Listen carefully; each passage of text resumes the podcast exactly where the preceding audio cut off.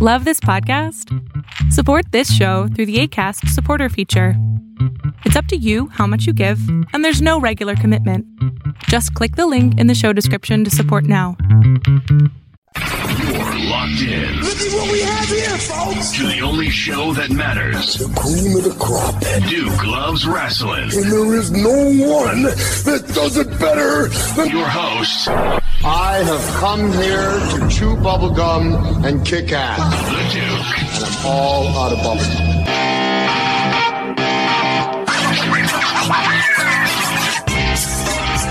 Ladies and gentlemen, we are rounding the bases on twenty twenty-two. I don't know what the hell happened. The year just flew right by, really. And I'm coming up on the seventh year anniversary of Duke Loves Wrestling. Um, that's going to be happening in the first quarter of twenty twenty-three. And it's interesting because I reflect back to guests who have been on the show more than most others. And, you know, we've been fortunate enough to document a lot of careers, not only of wrestlers, but also of wrestling promotions, you know, the highs, the lows, and everything in between.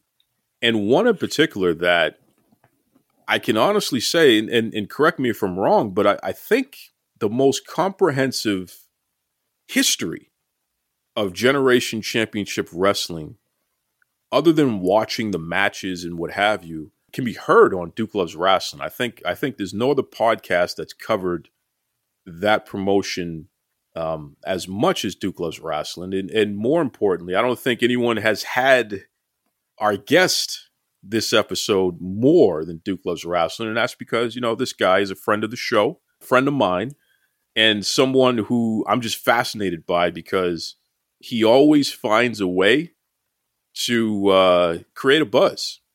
And for all of you out there who may not know who he is, every time he's on the show, you're listening. So that's how I know. You can say whatever you want about this guy, but he sure as hell knows how to grab attention.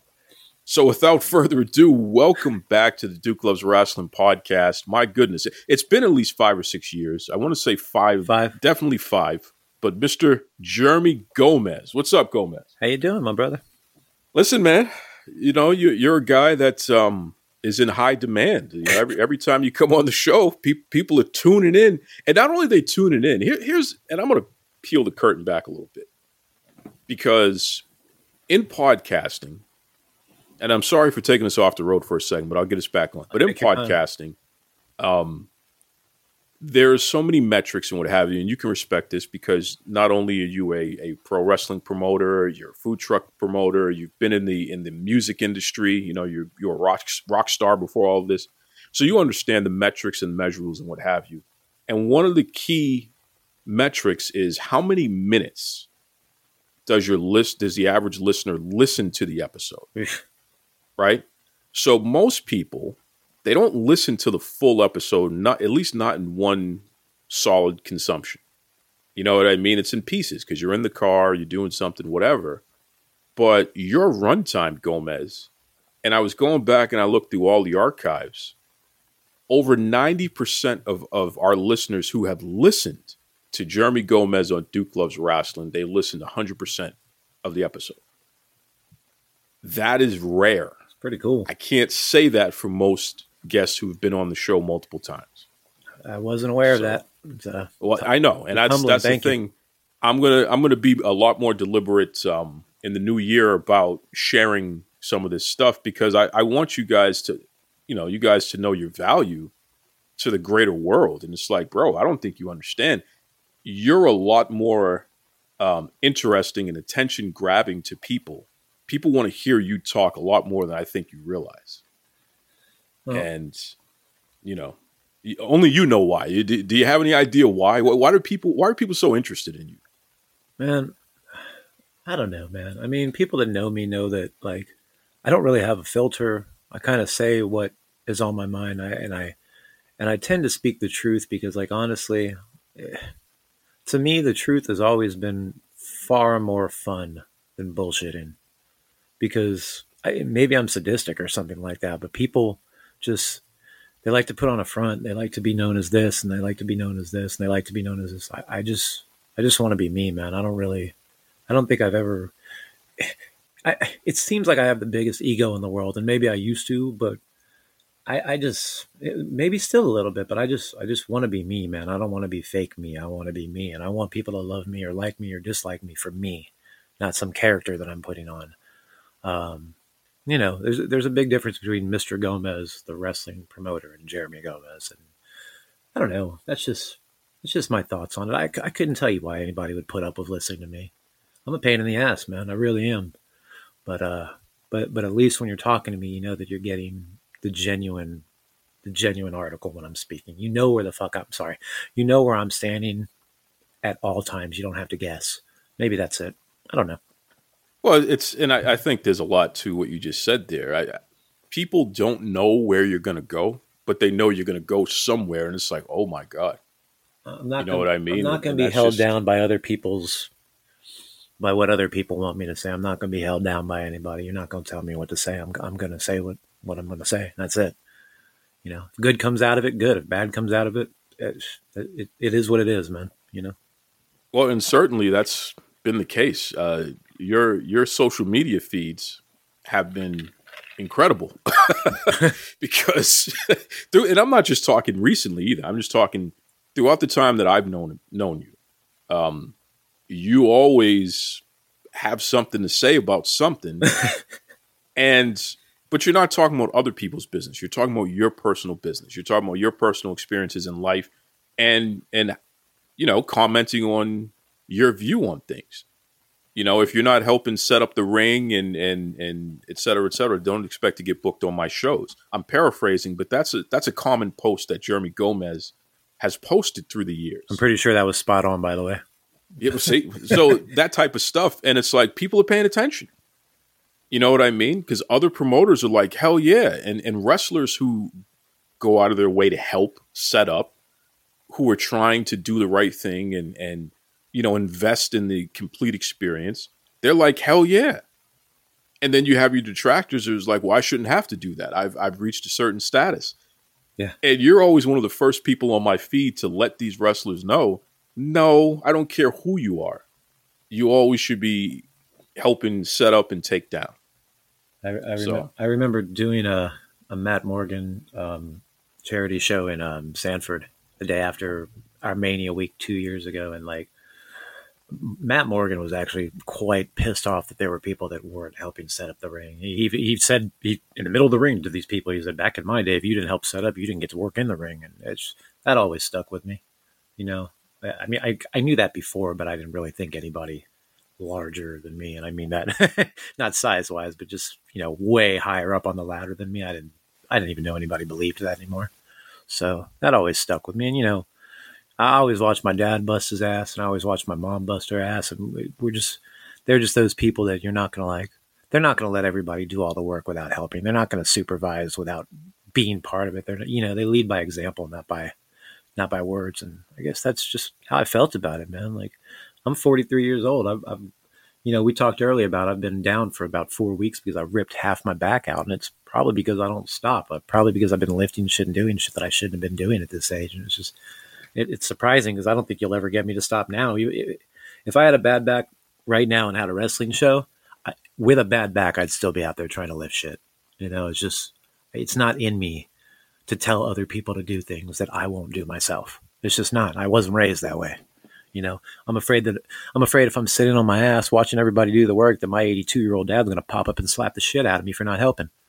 You know, and that's real because, it's, you know, it would be, in my mind, it'd be disrespectful to my parents and the way I was raised to let everybody do the work for me. And that's just, that's always going to be that way. And I'm going to raise my kids the same way, you know.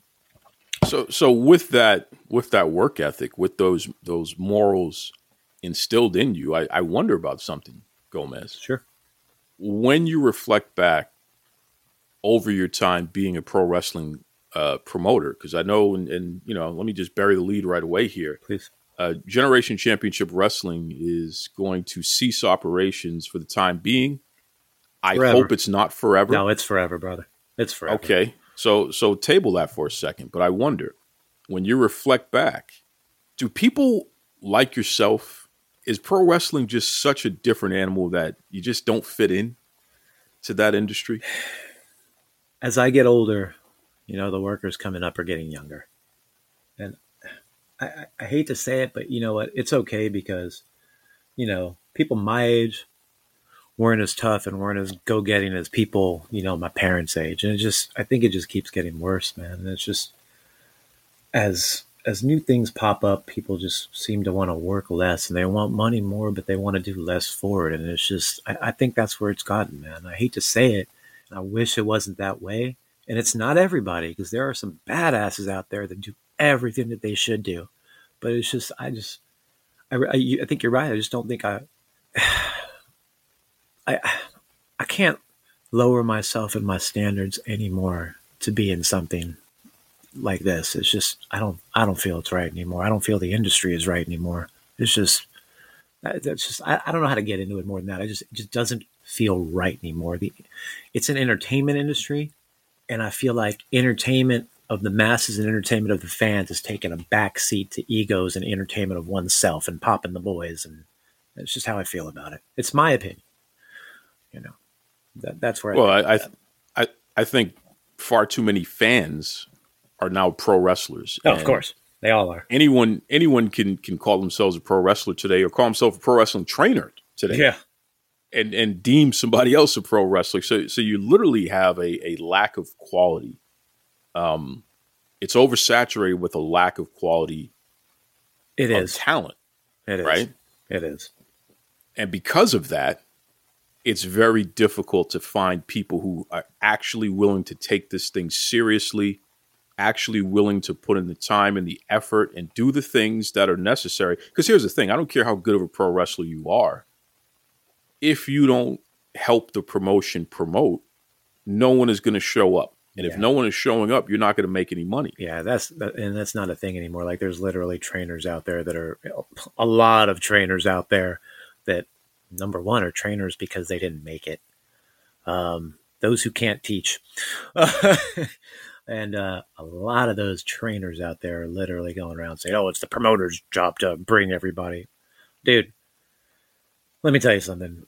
I could be the best promoter in the world. The people aren't coming to see me, even though some did. They're not coming to see me, man. They're coming to see the talent. They're coming to see... Yeah.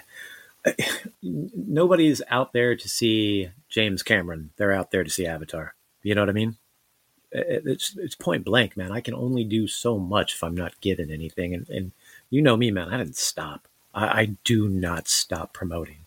Uh, but if there's nothing to promote, like I, I can only do so much, man. When you have thirty people booked on a show and there's twenty people in the audience, that, that tells you everything.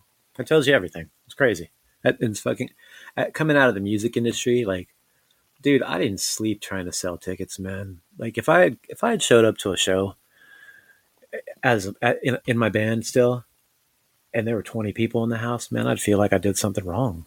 And it's just, they don't, they don't feel like that anymore. They want their rate. They want their rate. They want their rate. They don't want to do anything for their rate, but they want their rate. And it's just, my main reason for coming on the show today is to like, look, indie promoters are paying for things with their family's money. They're paying for things with their time. They're paying things by not being with their family. And it's like, you can only bleed a promoter so much that's trying to get you over and trying to help you get, not all of them, but trying to help you do your thing. But if you're not helping back, man, like, what are you doing, man? Like you, I don't know how some of these people came to shows not doing anything and would even feel right about themselves, man. I would feel like an absolute bitch. You know? If I was trying to say how good I am, but I can't draw a single ticket and I'm putting on the promoter to do everything while I'm bleeding their money dry, I'd feel like a bitch, man. And I'll tell you something. I was going through our venue, my venue for the events, because I wanted my shows and my workers to be in the best venue they possibly could. My venue was four thousand two hundred dollars a show. four thousand two hundred dollars. That's before paying talent. That's before transport. And I was coming up with that. Even during the pandemic, I was doing that just so that my guys had a place they could be proud of, just so they could have a ring they could be proud of, equipment they could be proud of, you know, f- flyer work they could be proud of, everything to be proud of. Because for me as a promoter to present my workers as anything less, in my mind, I'm doing them a disservice. In my mind, I wasn't doing my job. And the problem is, I'd say about like five percent of the workers felt the same way. The other ones are content with coming and getting their rate, working in front of nobody, and that's it. And, and it's sad because the entertainment industry I came out of, that's not a thing, man. That's not a thing. We're there for the fans, and if there ain't no fans there, we're doing something wrong, and we need to make sure they get there. And if we can't, maybe we're in the wrong business, you know. Well, it's it. interesting. forty-two hundred just for the venue. That's before you pay the talent. Yep. So if we just, and I know that this, I'm I'm probably, I'm trying to go for an average here. Let's say that the average ticket. About six thousand. Oh, average tickets? Man, like, uh, I think fifteen dollars, twenty dollars was our average. Okay, because I, I I put, I said thirty, so, because you had some high end, right? We ring size, we're, we're, we're high yes. end? Yes. Okay. So even if you sold all your tickets at thirty bucks, you need one hundred forty fans. Yep. To spend thirty bucks, not show up, but spend thirty bucks, yep, just so you can pay for the venue. Yep. Then you got to pay for the talent. And no, not everyone's going to get the same rate, but you do the math on that, and that's going to be another couple grand easy. Yep. You know, at least three, four grand easy. So and, and that doesn't you're almost ten insurance. grand in. That doesn't yeah, include the other insurance. Things. Oh, geez. Okay, so so you you know it costs a little over ten grand. Which is consistent with other promotions that I know, because I've spoken to different promoters about, hey, if somebody wanted to rent out your promotion, um, what would you charge them? And it's it's it's around nine, ten grand. Yeah, it'd be about so right. ten grand just to put on an event. You got to make ten grand just to break even. And that and that was fun during the pandemic too, by the way, because we didn't stop running. It was, uh, and people don't want to. They don't want to retweet the flyer. They don't want to go and do a, an interview on the, on the radio or a podcast. They can't send in a, a promo. Come on, guys. Some of them, when they send in, I've had people that send in promo. I'm not going to name her name because, uh, you know, poor thing. She, she's too busy with her OnlyFans account to care. But, you know, there was some, a couple girls. No, it was one girl. There was one girl that we had that would send in promos, and she kept saying Generational Champion. She didn't, she couldn't even get the name of the company right. And then they'd send it in. It's just stupid little shit like that. It's just crazy, man. It's, they, people care about themselves nowadays. And I just wasn't raised that way. And it was, it, it, I, it, it wasn't an ego thing, man. When I, when I'm running an entertainment show, I'm going to put out the best possible quality. And that, and that's it. And that's it. Anything less would be me not caring. And um, if if more of the workers cared in that same capacity, it'd be a better place. But unfortunately, you know, get your rate, move on to another city. Get your rate, move on. Get your rate, move on. Get your rate, move on. Pop the boys. Get your rate, pop the boys. Move on. It's more about egos now than it is a group effort or, or, or caring about your industry. And um, oh, and, and again, just opinion. You you haven't minced any words. You've called a lot of people out yeah. personally. Um, I'm going to do a little bit of that today, too. Uh, well, listen, man. Well, well, hold on. Before you do the call out, let me let me let me let me build before we break anything. Oh, here. Nice, good. Let's let's call out some people who, during the time of Generation Championship Wrestling, who. You know, to this day, you, you feel have contributed major and, and you appreciate what have you. Let, let's call out some some people who have done right by the company and you, and therefore their own careers. Uh, there's a there's a lot of them, man. Let me uh, just a few, and, and off, no disrespect to anybody out there, but just a few. Let's just call out a few. First off, Aaron Nova. Uh, Aaron Nova's a dude. He's a worker in Tampa. Brilliant mind for wrestling. Dude would give you the shirt off his back, and every time I ever needed it, ever, he was there for me. Uh, if I, if it was me, even when I brought the ring home for the last time, he was the one there helping me. Like he didn't he didn't need to do it. He never asked for a penny for it. Um, that that dude, uh, I was always still proud to know him, man. He's a he's a saint, man, and, and you know he needs more credit in the wrestling world, especially down here. Aaron was a good man. He still is a good man. He's awesome. Um. Aminata, Queen Aminata, she isn't much on interviews and stuff like that, um, but she always gave me one hundred ten percent, always. Um, always did what I asked every time. Hell of a hand, hell of a worker. Um, she's in Japan right now working, so um, got to give her lots and lots of credit. Um, there's a guy that we talked about earlier that probably thought I was going to come on and bash him, um, Professor Matt. Um, Matt Matt did a good job helping us progress as a company. I had like one instance of time that we disagreed on something. It's it's unimportant to me now. It really is unimportant to me. Even though he was on somebody's page bashing me the other day and calling me a carny because he didn't think I could see him typing. That's okay, man. You're just lashing out. You know, you're just projecting. It's okay. You probably thought I was going to come on and bash you, but honestly, he does a good job. Um, always did. Uh, he, he's he's going to keep doing that, man. So uh, well, let me think. You, you've always been there, giving me respect, helping me out the whole time. Thank you. Um, I, there, there's a ton more, man. There's a, there's a ton. Sticks. More. We we got to call. Oh, Sticks. Why do I always forget Sticks, man? Sticks, Sticks. Sorry, he'll man. kill me if I if I let that happen. Sticks, you're a badass, man. That's all I can say about you, man. You're an absolute badass. The shit you go through and just getting around and getting to places and doing what you got to do, man. You're you're you impress me. Always have. I've always done what I've asked. You've always added to the commentary in the perfect way, and um, you, you help promote. You do the things you got. Thank you, by the way, Duke. I, I'm sorry, Sticks. I'm sorry. I almost forgot you, brother. No, I mean, there's, there's, you can't name them all, and, and no disrespect to anybody. Again, like I said, but I, I wanted to, I wanted to start with oh, that. Jake Painter. Let's not forget Jake yep. Painter, man. He's Jake, been, of course, oh, and of course, Storm Thomas, Tony Storm. Yep. Um, always made everything more fun, and you always took care of me and always asked me how I was doing, man. Even when, you know, and Robin Reed. Storm is moving up in the in the world these days. Yes, he's a teacher now, and he's a trainer, and he's a good man. Um, it's that, and that's he always has been. Um, and and again, I squeak this in. Robin Reed, uh, she is a gift to any company that hires her. Um, I, I, I say this right now. Tony Khan's women division, women's division is, is probably built on Robin Reed and her booking. You know, a lot of those girls that are there now wouldn't have probably been there if Robin Reed hadn't booked them. Title Match Network wouldn't have promoted them. They got millions and millions of views, and Tony saw that and put them on. I'll say that right now. I think she's working with WOW again, and it's uh, She is a she's a blessing to any any company that hires her, man. She should be a head writer somewhere. Uh, we know why some people aren't giving her the time of day. Uh, it's a problem with our society, but uh, she deserves to be there, and one day she will.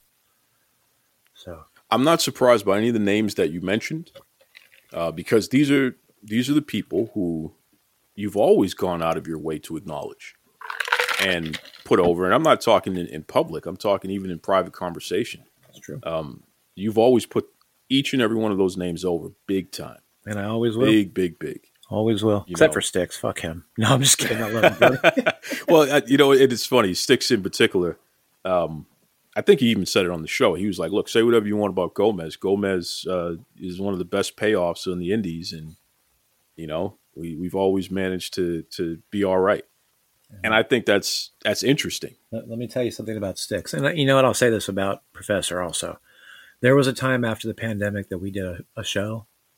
Brother, I had sixty dollars to my family's name. Family of four. I have two daughters. One of them's autistic. It cost a lot.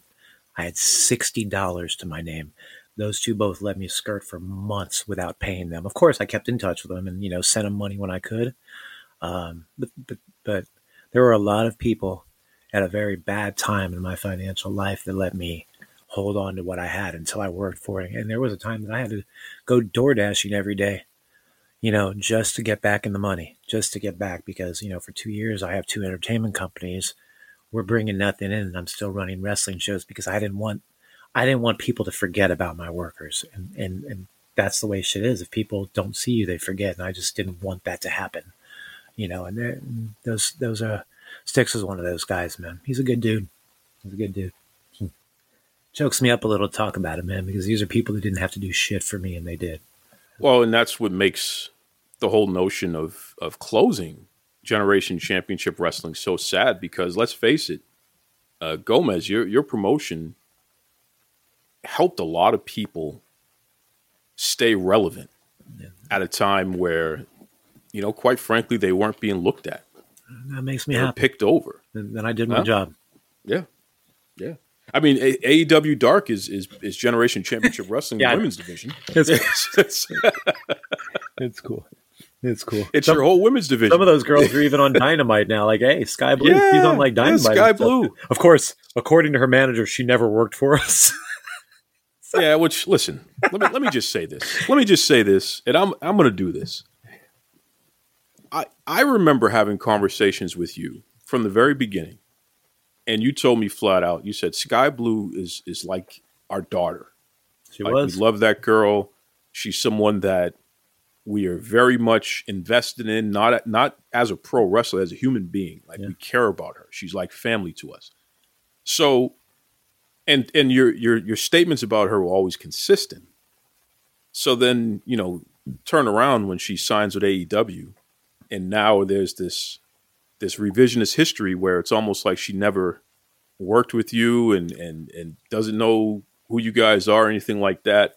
And I noticed that you still have gone out of your way not to say much about that. And, and I won't, man. She's a good kid, man. She just she she she got with a manager that's like fifty something years old, man, and, and she got a new she got a new guy friend over there, Dante, who's a hell of a fucking athlete, man. Hell of an athlete. And just you know, some things got in her head, and, and that's it. She's a young, impressionable girl. And, you know, we were all young and impressionable once, man. Long, long time ago. Remember that, Duke? Long time ago when we were young. And just, listen, I don't know about you. I'm still young. Yes, you are. Yes, you are. Wink, wink. Yeah, um, my, my. Yeah. It's just, man, just pe- people get in people's heads sometimes. And when you're young, you don't know any better. And that's just, I'm not going to hold it against her, man, because she, she knows in her heart what happened. She don't have to say it out loud. I was there. My family was there. Um, she was part of this unknown group we had called the Adopted. And it was it was me, my wife, Aminata, Jake Painter, and Sky Blue, and and we even have a T-shirt on our on our um, pro wrestling tees page. It's got her little uh, it's got our little logo. It's got her little shoe in the bottom of it. You know, that's okay, man. She don't have to remember me, man. My job was to get her over, and we did, and, and that was my job, man. You know, I, it's, it.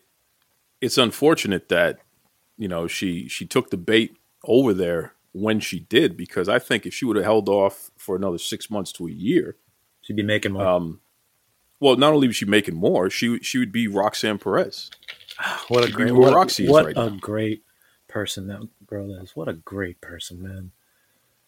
I'm so proud. You're talking about Roxy. Yeah, man. I'm so proud of that girl, man. We. When we were running shows, a lot of the times the workers would stay here at our house, man. We'd have six, twelve people at our house. I, we'd be cooking for them. Candy be cooking for them, taking over. Let me tell you something. That girl worked, came over, didn't goof around, did nothing, went to bed on time, did what she had to do, man. It was, it was just, she, she's got a head on her shoulder to know what the hell she's supposed to do, man, and it's paid off. And I'm, I'm just so proud of that, because a lot of, a lot of workers like to goof around. A lot of workers like to play around and, you know, joke and drink and do other things. And she wasn't friendly about that, man. She was about doing the right thing. And it, and it certainly has paid off. And, well, what, what's, what's impressed me is that we know who she is, yep, because, you know, you promoted her, and our friends down in Texas, of course, that's where she's from. Um, she wrestled Sky Blue her. At G C W. She wrestled Sky Blue, which is why I, when I think of one, I think of the other, quite frankly, because of that. It was a great match. Um, but I have to say, it's not as if, Uh, Roxanne Perez, we'll call her by her, her gimmick name now. It's not as if Roxanne Perez came in like Kevin Owens or came in like Shinsuke Nakamura. Mm-hmm. Um, her name wasn't as big universally, but it was big to people in the industry. Yeah. And for her to become champion in the W W E, she's been in the company for what? Less than a year? Has less it been a year? year? Less than a year. She, so, she's yes, already a champion. Amazing. And she's been in main events. She's she's wrestled Natty. I think she wrestled on the main roster already. So that is tremendous. So everything you just said about her must be true, because look where she's at. Such well-deserved, man. She ain't one of those girls that's got an OnlyFans page. She ain't trying to be a lingerie model or a B-list porn star. She's a wrestler. And and that's what she wanted to be, and that's what she is. And that's what she set her mind to. And she's focused on that. And you know, a lot of people nowadays aren't focused on that. They want to be lingerie models. They want to be sending their underwear to guys in the mail and blah, blah, blah, blah, blah. And, you know, making other money and just using wrestling as a stepping stone for that. Now, this girl wanted to be a wrestler, and look where she's at now. Uh, amazing. Yeah, she made it. And, she made it. And she's so young. Wait wait another ten years, man. And people are going to remember that girl for, for a long, long time. Yeah, she, she may be the, the female Randy Orton. You know? Um In terms of, we'll be talking about her as a Hall of Famer in, in not too long period of time, because she's already creating history. And, is and this is just another lady that Robin Reed helped put over. Wow. And just another one. It's just the, the list is so long for Robin. I mean, she's just, she's a genius, man. Booker trained her well, let me tell you. Well, and it's funny, you you you do go out of your way to talk about Robin a lot. You have a tremendous amount of respect she's and admiration amazing. for her. She's amazing. Um, I wonder, does, do you think she knows that you uh, highlight her as often as you do? I hope she does, man. I hope she does. It's not as an ego boost thing. I just I hope she knows that she is loved and that she was appreciated for everything she did for me and my family. You know, I hope she knows that. Yeah. Yeah. Well, I'll definitely uh, make this part of a clip, because I think she does deserve to know that. Because I can I can honestly say that you go out of your way, even in just general conversation, to talk about Robin's impact. I, I, Um, me, so it's nice to hear you on the show say it, because you've said it in so many private conversations. Me, that's, me and my wife cannot say enough about that lady. She's no. absolutely amazing. And by the way, her, her, her husband, Mister Lockhart, absolutely amazing worker in the ring, dude. Absolutely. I didn't know they were married. You just, you just broke news to me. Yeah, he's, he's amazing. He's amazing. hell, hell of a promo, hell of a worker, uh, completely underrated. Totally. People are afraid of that because, just like you said before, you know, there are things going on in society where we know what that is.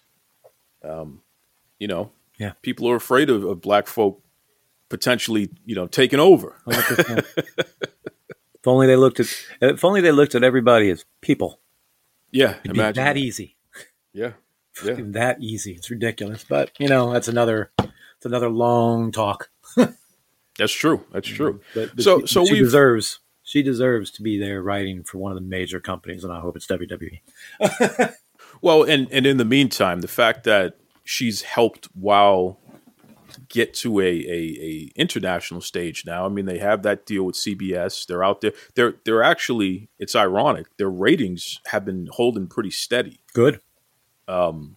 So and and and actually, they've they've seen an increase recently. Good. So it looks like they've worked out the kinks. They have the highest percentage of women uh, viewers of any wrestling show. So that's a big deal. Advertisers, you know, and as somebody who has a, a large woman audience for, you know, this show, Duke Loves Wrestling, it's actually ironic. More women listen to this show than men. Um, and I know with you and G C W, you were so focused on promoting women's wrestling. That's always one of the main things I respected about you the most. It's just that you're really about that. You're really about highlighting women athletes and showing that they can lead and they can be the main event, and, and they're more than just a sideshow act. They're more than just T N A. I have two daughters, um, man. I mean, yeah, yeah, yeah. W- women can do anything a man can do, brother. Uh, and I don't know why people doubt this. They can main event. They can be in there with the guys holding down matches. I mean, being a woman doesn't mean you're lesser of anything. And, and, I've, and I I just felt like people were kind of looking at them like the secondary wrestlers or secondary this, secondary. I, I just didn't like that, man. And what kind of a father would I be if I let my daughters grow up in a world where that's the case?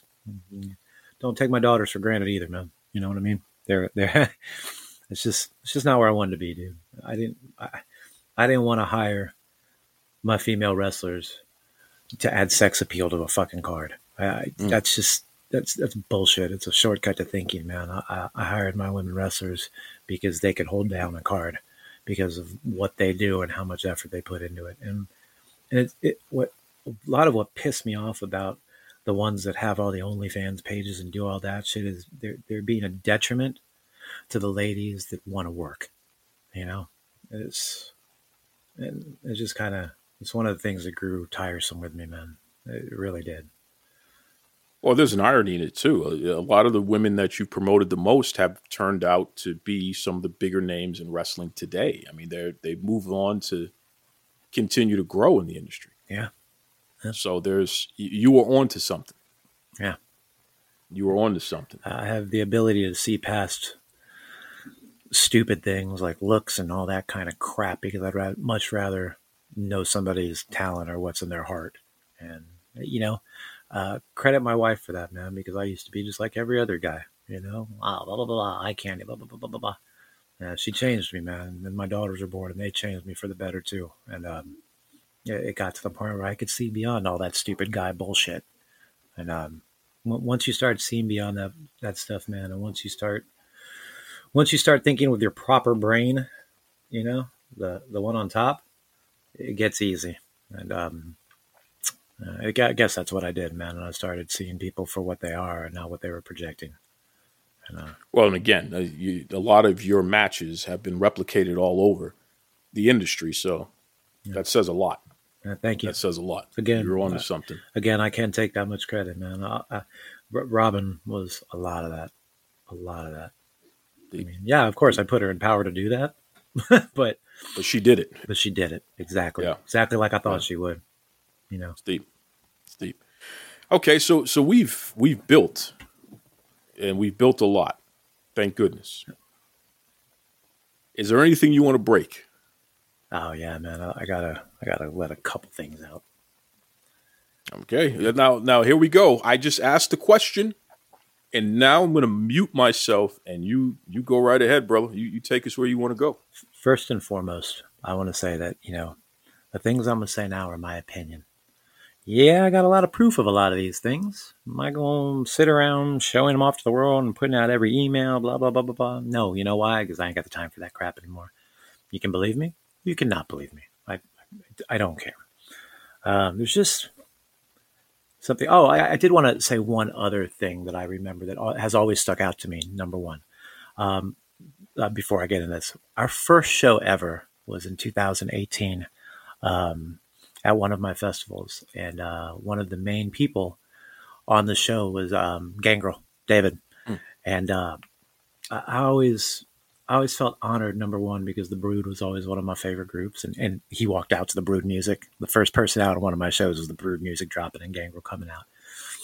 For somebody of that caliber, with that much notoriety and that much of a badass, to come out to a show with six people on it and wrestle for twenty minutes and give everything he had for like six people watching. I always thought that was amazing because he could have gotten in that ring, wrestled two minutes, laid down, and nobody would have ever known. But um, I always thought it was awesome for him to give everything he had. That's that's an entertainer, man. When you treat six people like they're six thousand, that's you doing your job. That's what an entertainer does. So thank you. Before I before I start the other shit, um, I, I forgot to thank him. Um, Shout out to Gangrel. Yeah. So... wrestling is a weird place.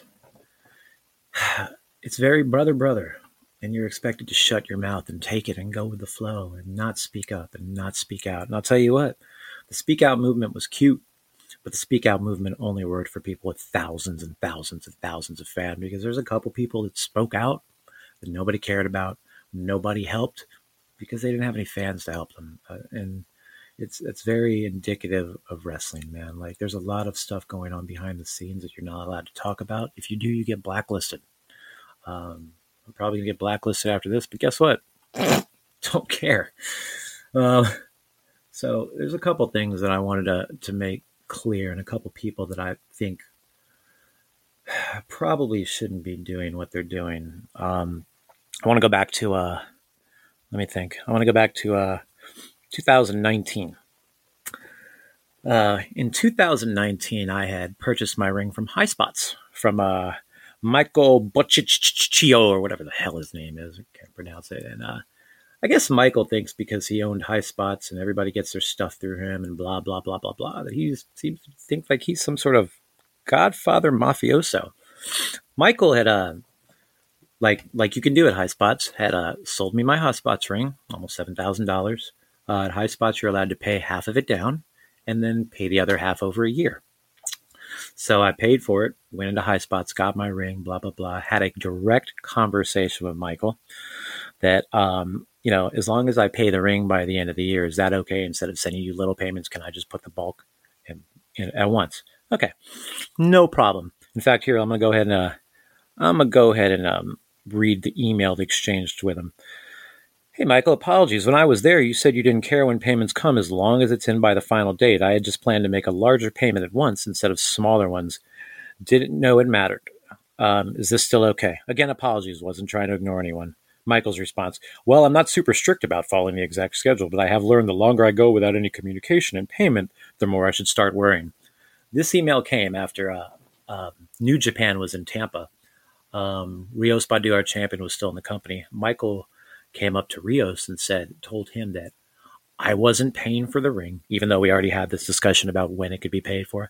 I wasn't paying for the ring. And after our Mania show, he was going to have people come and take the ring from me. Uh, uh, one of these people that was going to come and take the ring from me was Caleb Conley, uh, who is, you know, on uh, Impact now. And he also plays uh, Suicide or whatever that masked character guy is, whatever. whatever. Um, so they actually planned to come and try to repossess the ring from me at a Mania show in Tampa, in Ybor City, where I was born and my family was raised.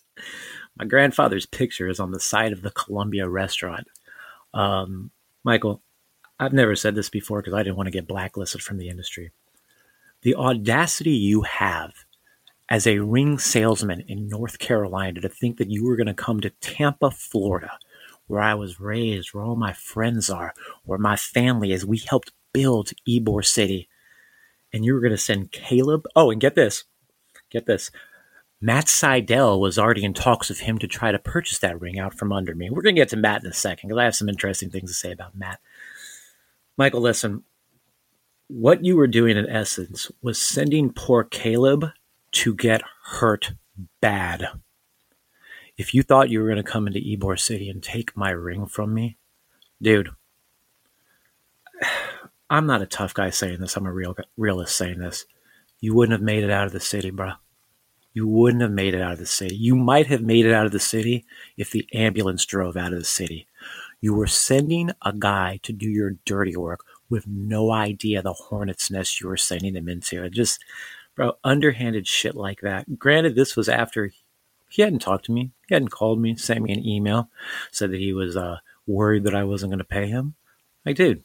And so, obviously, I sent him a message and said, you know, sorry about this. And I started paying him monthly because I didn't want him to get his uh, his pants in a bunch anymore. But just things like that, like crossing high spots was bad news for some people because you were going to get blacklisted for it. That's all I got to say about that. Finished paying for your ring, obviously, like I said you would. I, I'd signed a contract, buddy.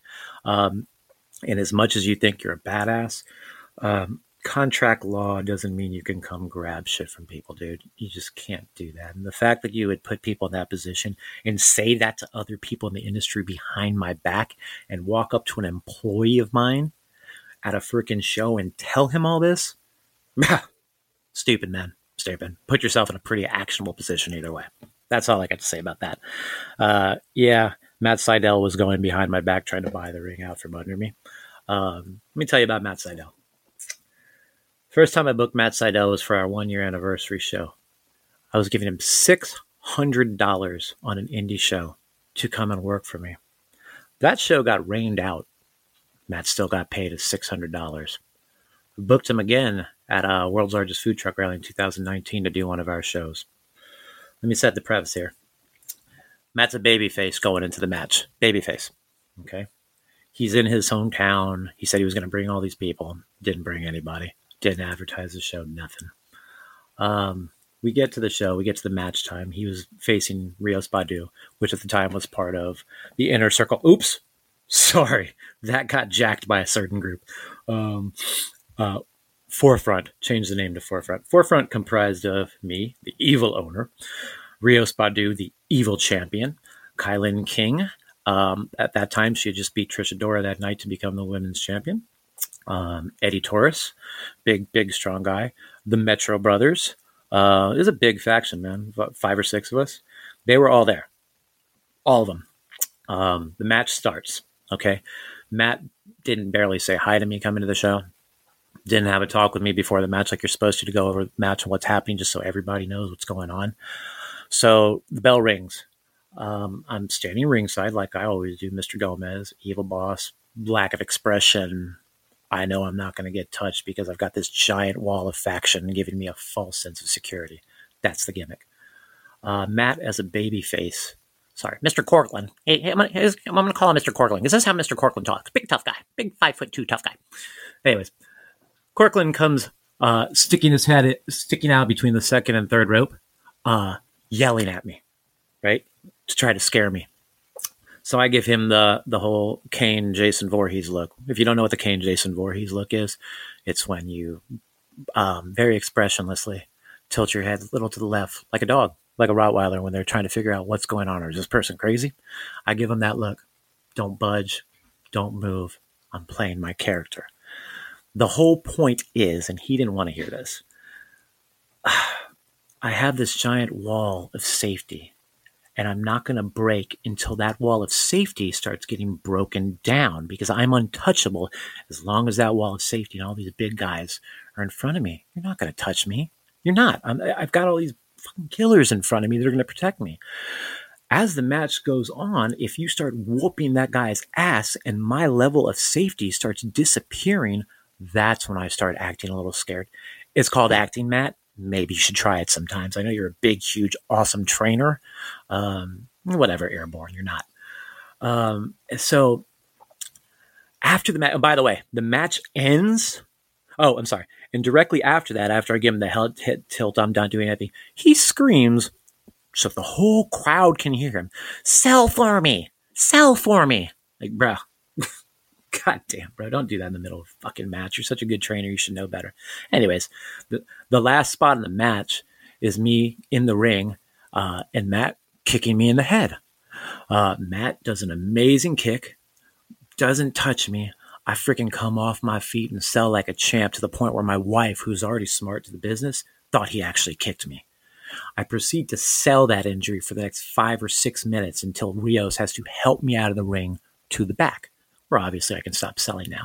I get to the back, go to the corner where Matt and Rios are talking to each other. Rios, great job. You guys are great. Matt, go to shake his hand. You go, man, you're lucky I didn't throttle you. Dude, I literally looked at Rios, and Rios is mouthing to me, don't. Brother, I have never in my life come so close to smashing somebody in the face with my cane as I did this ungrateful little piece of shit that has taken six hundred dollars from me already and is about to get another six hundred dollars, didn't have the respect enough to have a conversation the match before him, and then tells me he's going to throttle me in front of my wife, loud enough so that all the other people in the co- company can hear it. This is what the big superstar had to do, just because he thought he could flex nuts. And then later on, he's trying to buy my ring out from me. That's all I can say, I have left to say about Matt Seidel. Dude, you're worthless.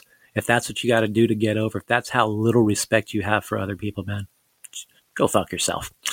And that's the last time I ever dealt with that guy. Um, let me think. There's just little stupid things that I can't abide by, man. Pe- people that would come to shows so they could cheat on their wife. There's a very prominent dude in our industry down here that is all about respect, all about doing things the right way, that literally came to one of our shows one time to get in the backseat of a car and cheat on his wife. I'm not going to name names, man. They got children. I'm not going to ruin a family like that. But I want you to know, because I know you know, if you're listening, you know I'm talking about you. I'm not going to drop names. One of the other workers has a videotape of you in the backseat cheating on your wife. I'm not going to tell you which worker that is, because they like to feign respect and for all that shit for you too. But just so you know, man, that one day you're going to piss off somebody and that shit ain't going to be over. And this is just one of many, many workers in the industry that work to go to town, to get up with ring rats, cheating on their individuals. And, and I can't get behind that. Um, another worker, um, another worker that owns a training academy down in Tampa. We were at an event. I'm doing my heel thing. His wife is ringside screaming at me, back Mister Gomez, blah, blah, blah, blah, blah, doing what you should do to a heel, booing them. So I look at her. By the way, this is at my chocolate fest. Um, so I look at her and I said, dude, go eat something. I know you're hungry. Just doing the heel crap, man. I wasn't, didn't know who she was. Wasn't being serious. I'm in heel mode, dude. I don't mean any of that crap. I love the fans, man. They're there giving their hard-earned time and money to watch us. Six months later, one of his friends tells me that he's been hating on me and talking shit about me and hating on me because I insulted his wife. It took six months for his friend to tell me what happened, because he wasn't man enough to do it himself. I immediately get off the phone with his friend and call him and apologize, and he's giving me shit about it. Meanwhile, his wife walks around thinking that she's God's gift to wrestling, and because her husband's a wrestler, she can spurt off at the mouth, say whatever she wants, say whatever she wants. Listen, guys, your significant others aren't wrestlers. Your significant others have zero place to be talking bad about people or talking wrestlers and freaking telling them what to do. They ain't trained. They ain't workers. Shut your mouth. This is just another thing that's indicative of wrestling, man. They just, the, the drama buildup is so much. That's just always about drama. It's always about drama. They put so much effort into drama that they could be putting into promoting a show. It's, it's ridiculous to me. The industry is just all this effort into things that aren't wrestling and things that don't help wrestling. And that's just, that's just the way it is, man. And some other things. Oh, I needed to apologize to somebody. I, uh, I called Billy Starks out the other day because Billy Starks one time was booked on our show for months for our, for our um, Diamond Cup show. Uh, about a month and a half before the show, she drops off the show because uh, G C W North Game Changer was uh, was having a show up north. I think it was the Hammerstein Ballroom or something like that. So she decided to break a commitment with us and somebody that she was working with for a building. Um, and I got on... I got on Facebook the other day in one of my weaker moments and, and called her out for it. And I said that she broke uh, broke her commitment with us, didn't offer to pay for her flight or any of the flyering or anything when she was that. And I and I and I had actually told her on Instagram that, you know, I have a wife and kids and everything, and when you do that, all this stuff costs money. And I had said that she didn't offer to pay for um for that stuff. I was wrong. I looked back, and she did actually offer to pay for the printing and stuff like that. She didn't offer to pay for the plane flight. Um, but it is what it is. But I did want to apologize for saying that. I, the funny thing that happened after that is her parents have a joint Facebook account commitment. Anyways, her parents have a joint Facebook account. Her parents actually got on, um, on Facebook and scolded the shit out of me for it. You know, I was kind of mad at the time. God bless her parents for looking out for her like that. But I, but I am sorry. Because is that I, is that the first time that's ever happened? No, it's the second time a parent has scolded me. M M three's mom actually got on on me one time for kicking him off a show. Um, M M three had a uh, had a trans boyfriend at the time when he was dating somebody else. I think he ended up beating the shit out of this guy or something like that. Anyways, the the the ex made it a point to call every company he worked for and threatened him, said he was going to bomb the place, blah, blah, blah, blah, blah. So I, so I, I removed M M three from the show in Indiana because I just did not want to deal with that. I just didn't, man. It's just, and it, and it wasn't anything against M M three at the time. I just did not want to deal with that. M M three took it as a spite, spite against him. His mom had got on and started bad mouthing me on her page and blah, blah, blah. She did it the wrong way. She started calling me all these names and all that shit. Um, Billy's, Billy's parents did it mostly the right way. Um, kind of threatened me like, oh, call me and we'll have a chat, like, dudes. But but to be fair, Matt, I got daughters. Uh, they were defending their daughter, and you got to give respect to that dude. I, I don't like how they managed her commitments because in my mind, in the way I was raised and the way I was raised in entertainment, when you make a commitment, you follow through. Um, I had a, a show one time with um, a, a rock and roll show with like Egypt, Shrine, uh, Egypt Shrine or something. They did uh, the Monday night song for Raw at one point and some other bands. And my drummer actually quit the morning of the show. Um, brother, I played the show. We had never done an acoustic set before in my life. I played the show, man, because in entertainment, you're not so much making a commitment to the promoter or the venue. You're making a commitment to the fans because they spend their hard-earned money and time and they look forward to seeing people. So I was, I was pissed off at Billy at the time for for breaking the commitment just because she wanted to work in the ballroom. I think there was a little more behind it. It was a Game Changer show. In my mind, Game Changer has done a good job at trying to get people not to work for us. And I can't verify that. You know, it's just one of those things. It's it's my opinion. Um, uh, they booked one of our other guys the other day, and uh, he ended up stealing our world championship belt from us, and he ain't ever giving it back. He he expects his... uh. He expects one hundred seventy dollars over his rate with us, plus shipping costs for my belt to get it back. Uh, he actually went so far as to uh, on, and you can, it's still on his page today. He went so far on his uh, Twitter page to uh, to cuss out both my daughters, an eleven-year-old autistic girl and an eight-year-old. Tell him, he said, uh, if if they're your spawn, fuck them too. He also went on to. on his Instagram page to talk about how I don't feed them enough and how Candy was going to leave me one day. Uh, not going to say his name. He ain't important enough. The biggest rub he's ever got in his life and the biggest payday he's ever got in his life was from me. And best believe I'm not paying him for that belt.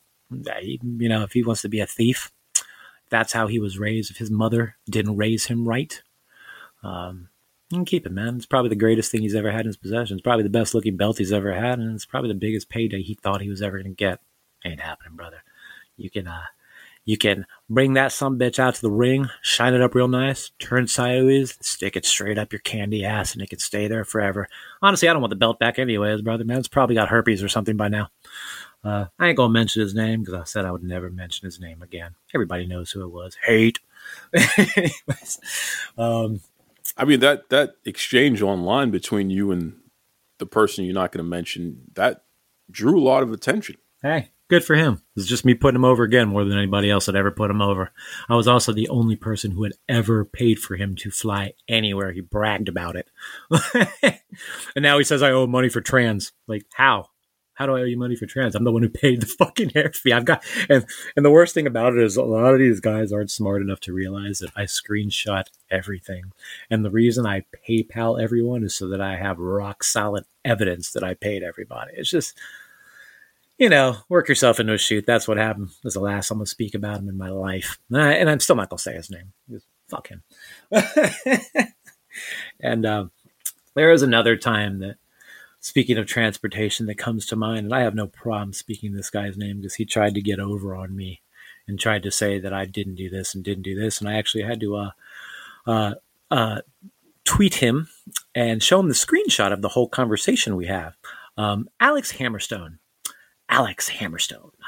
Alex Hammerstone. Big dummy that's let H G H and fucking steroids take over his brain. But, you know, in his behalf, at least he's honest about it.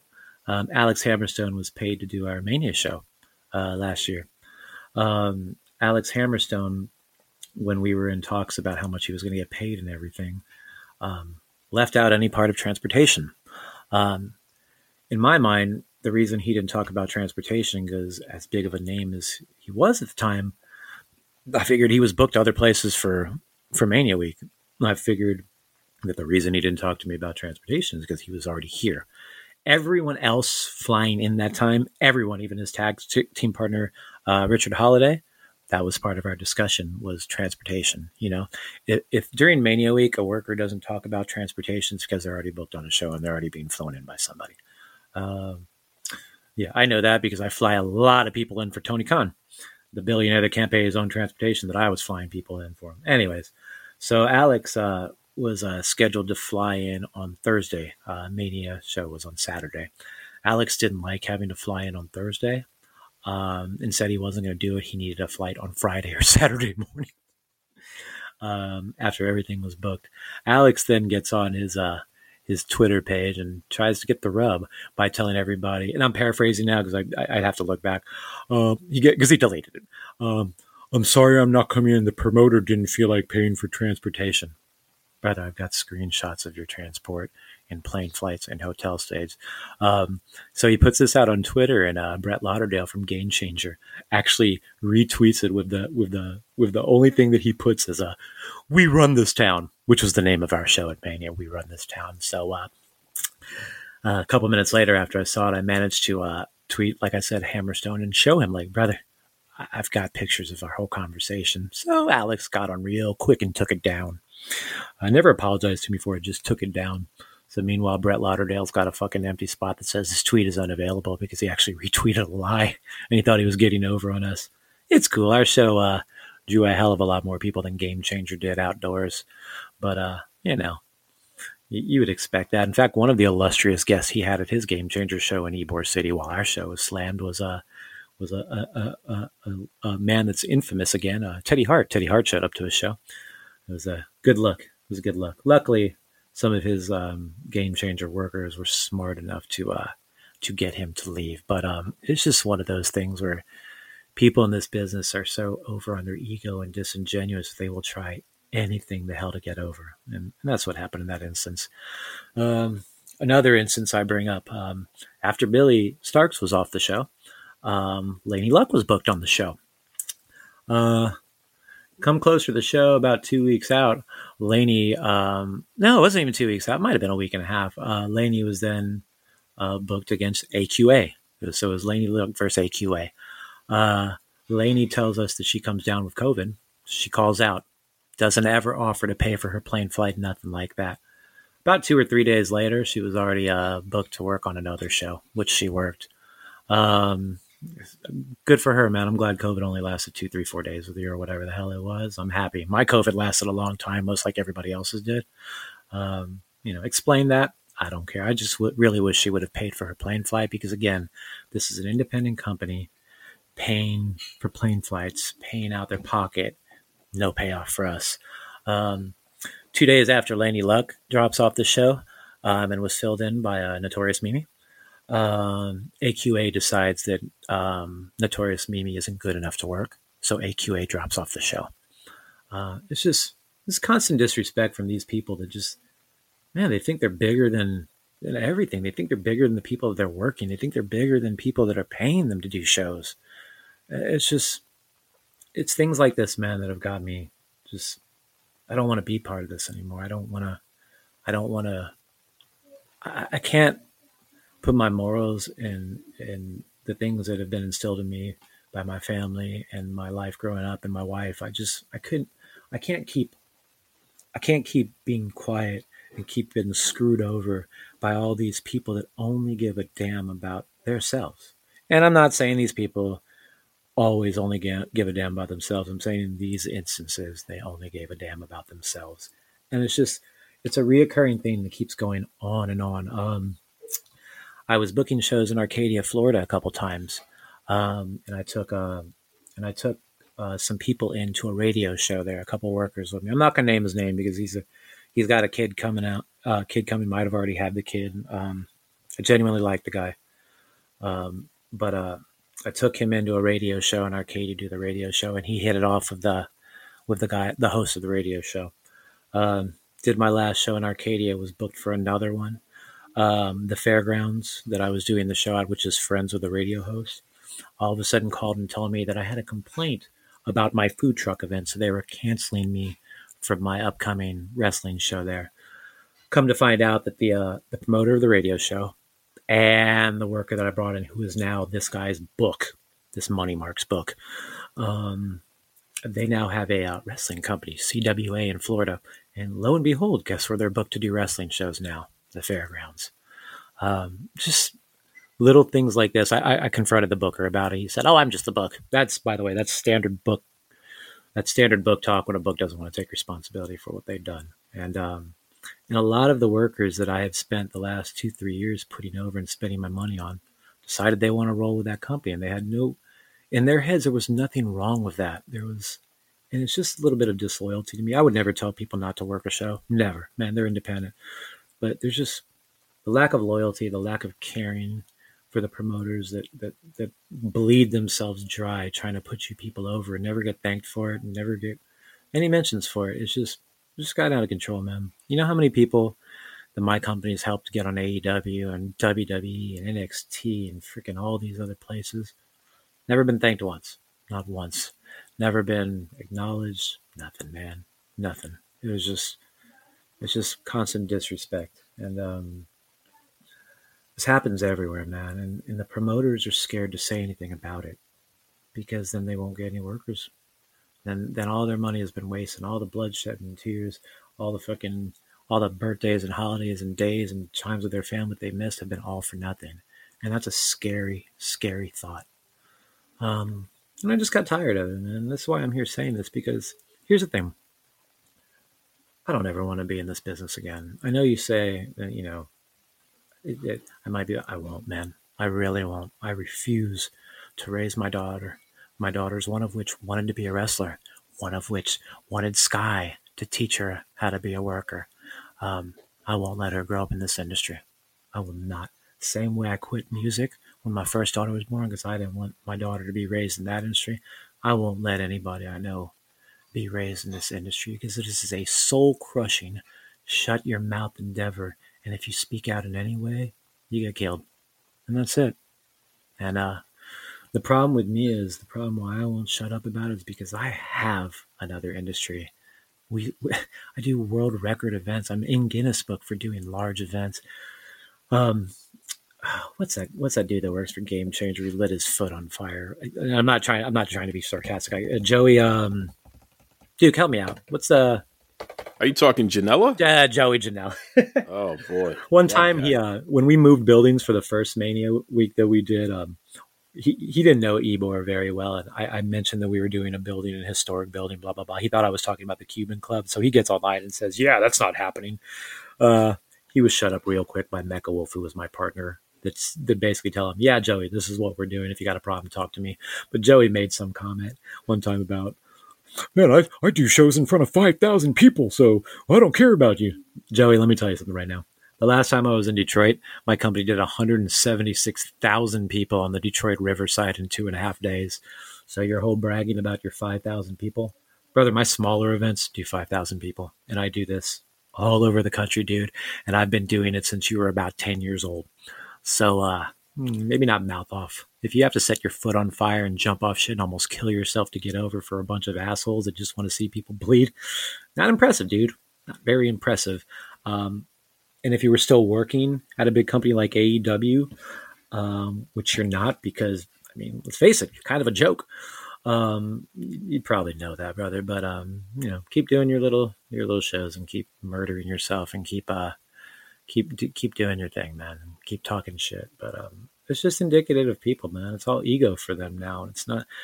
It's all put themselves over. Not all. I'm sorry. There's a there is a there is a good amount of people that care, and there's a good amount of wrestlers that care about their, what they're doing. But I, I hate to say this, the larger percentage is people that are there for themselves, to get themselves over, to get their OnlyFans page over, to show off for the perverts, to show off for the sycophants, and, and you know that's it. And that's what they've gotten. That's all they ever have. But let me tell you something. I already have an industry that I do amazing events in, do amazing shows, hugely attended. And I literally make money for thousands of small businesses every year. I help these people support their family, raise their children. I ha- I help people start in food tents that are now rocking multiple restaurants now and living dreams, because that's what I do. I pride myself in helping other people achieve their goals.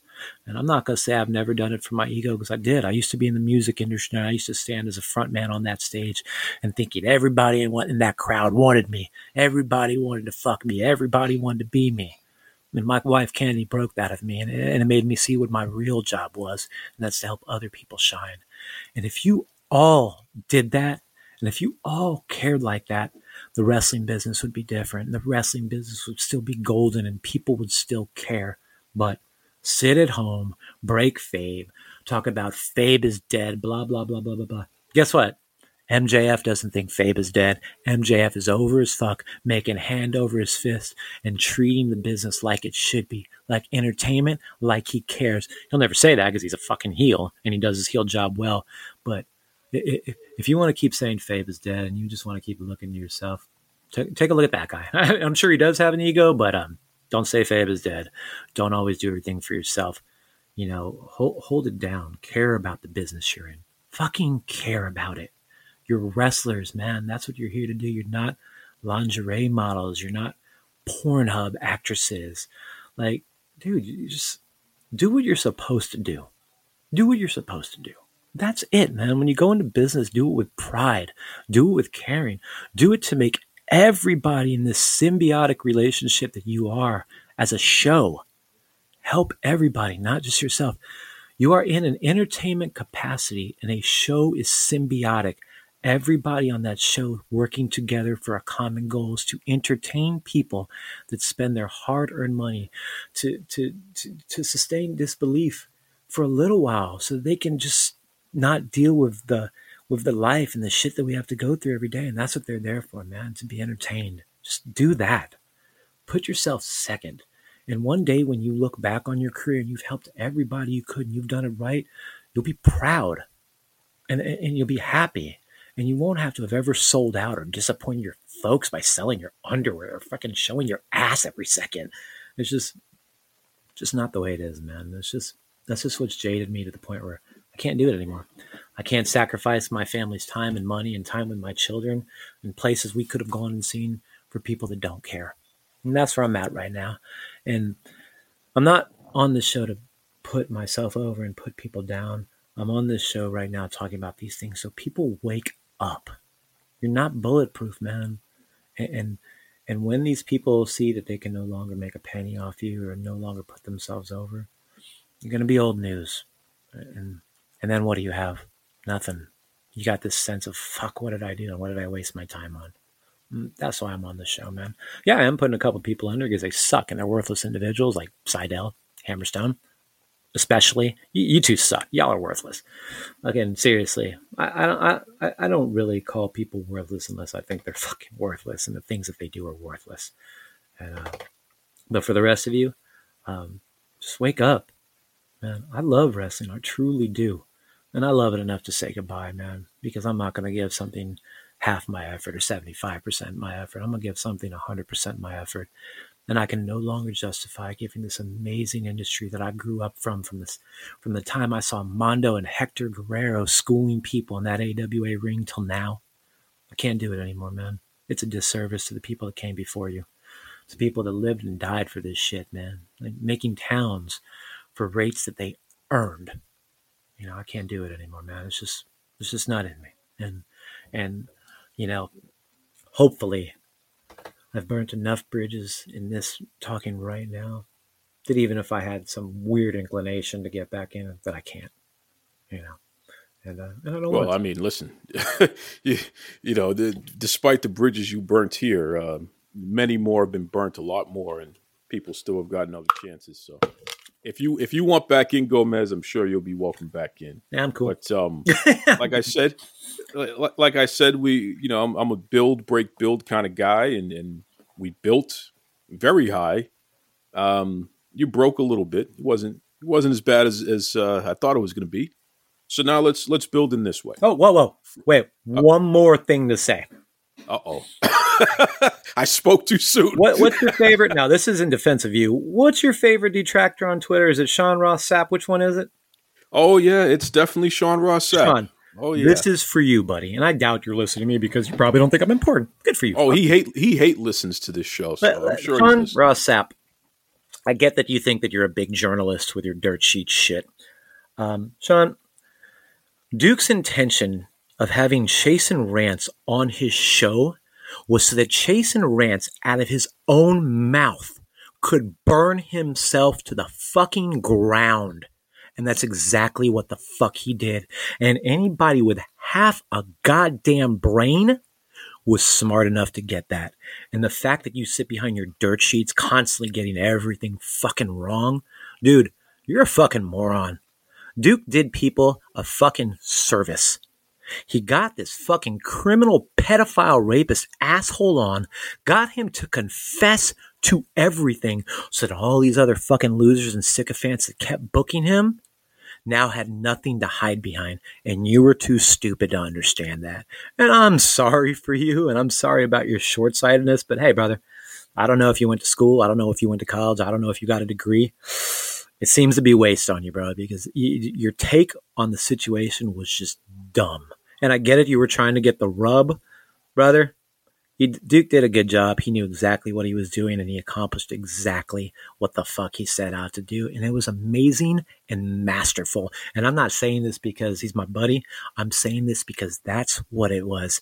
And if you ever talk shit about this guy in front of me, dog, you will be silenced, but I doubt you'll do that because most people in this industry and most people in this wrestling world won't say anything to people's faces because they're phony tough guys, kind of like you. Anyways, continue, Duke.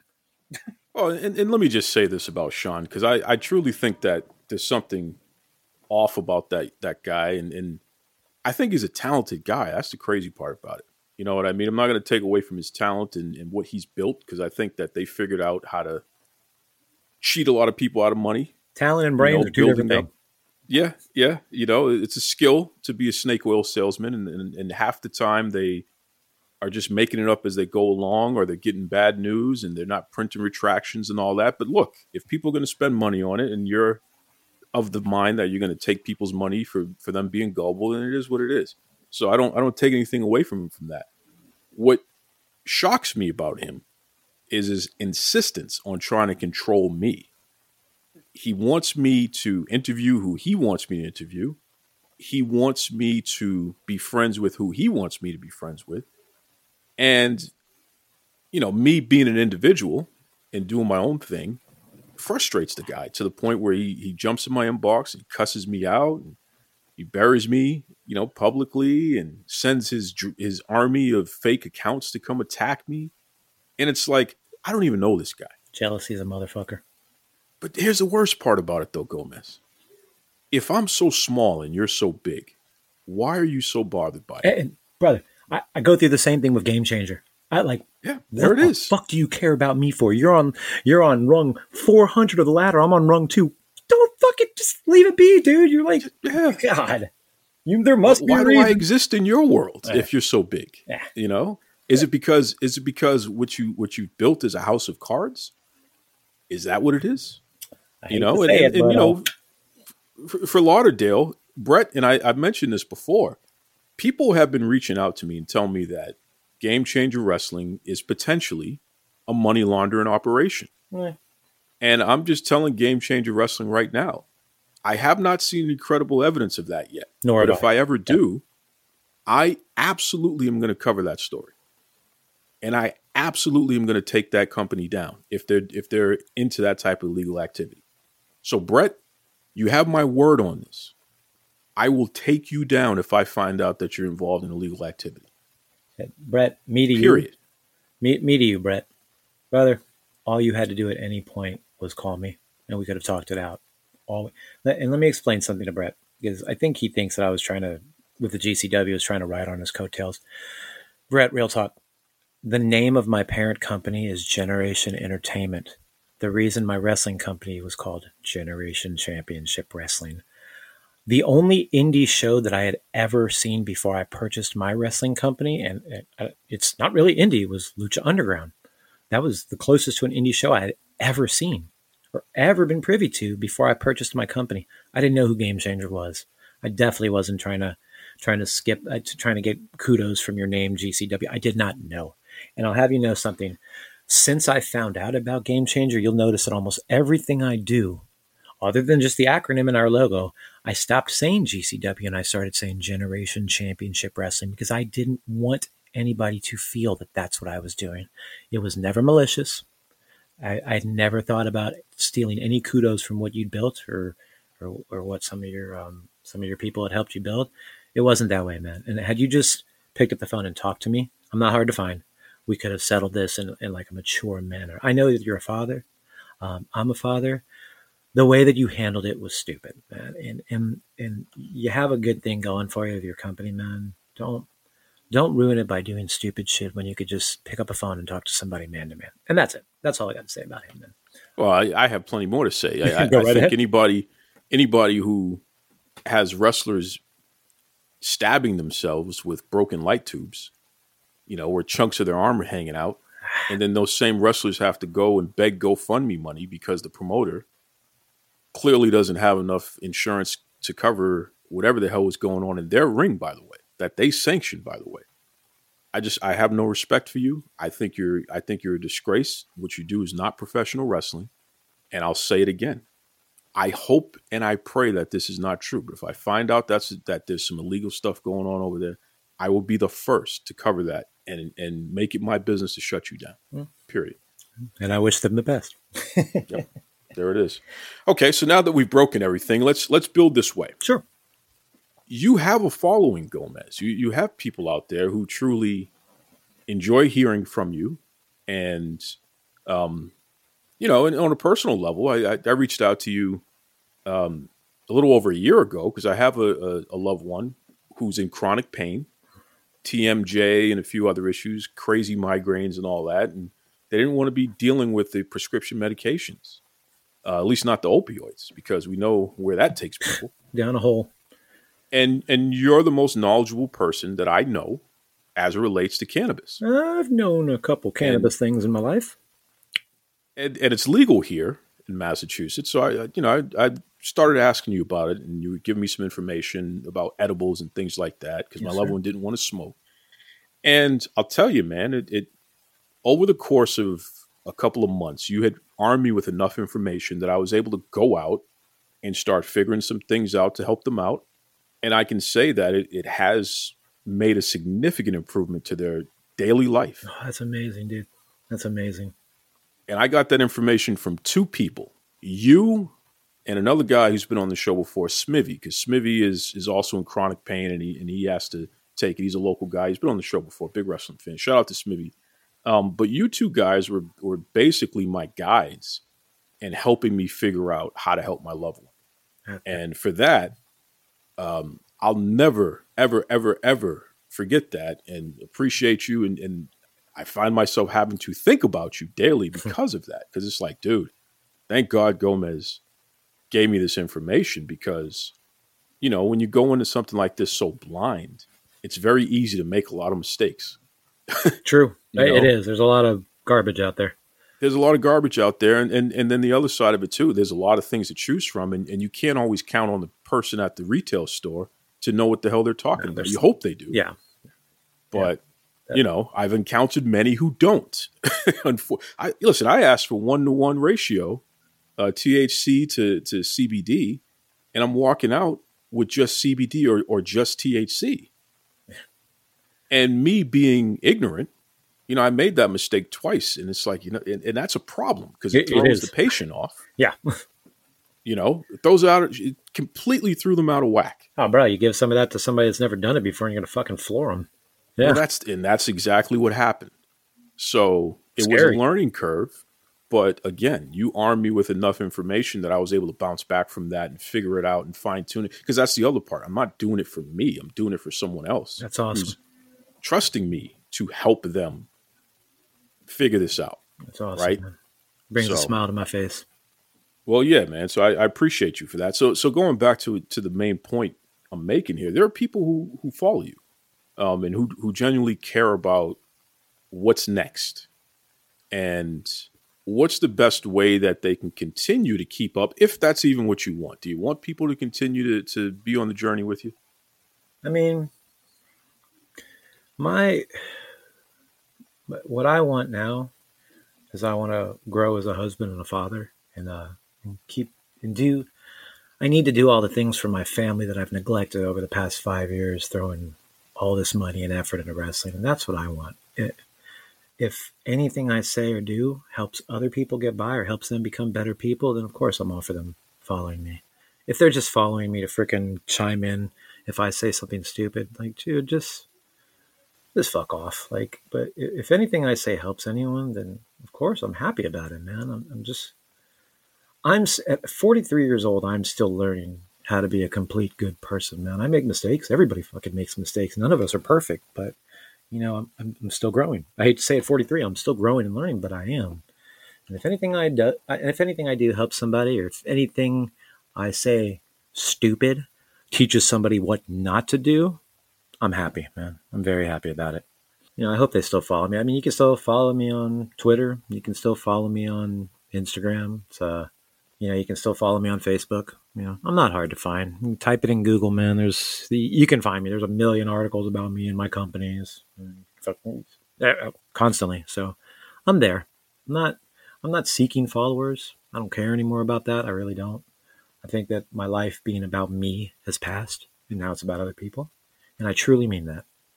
So, uh, yeah, that's what it is, man. You know, it's not, it's not an ego thing anymore. So if they follow me, cool. And I appreciate it. Thank you so much for giving me any second of your precious time. That means the world to me. This is Tony Schiavone, and we're desperately out of time on Duke Love Wrestling.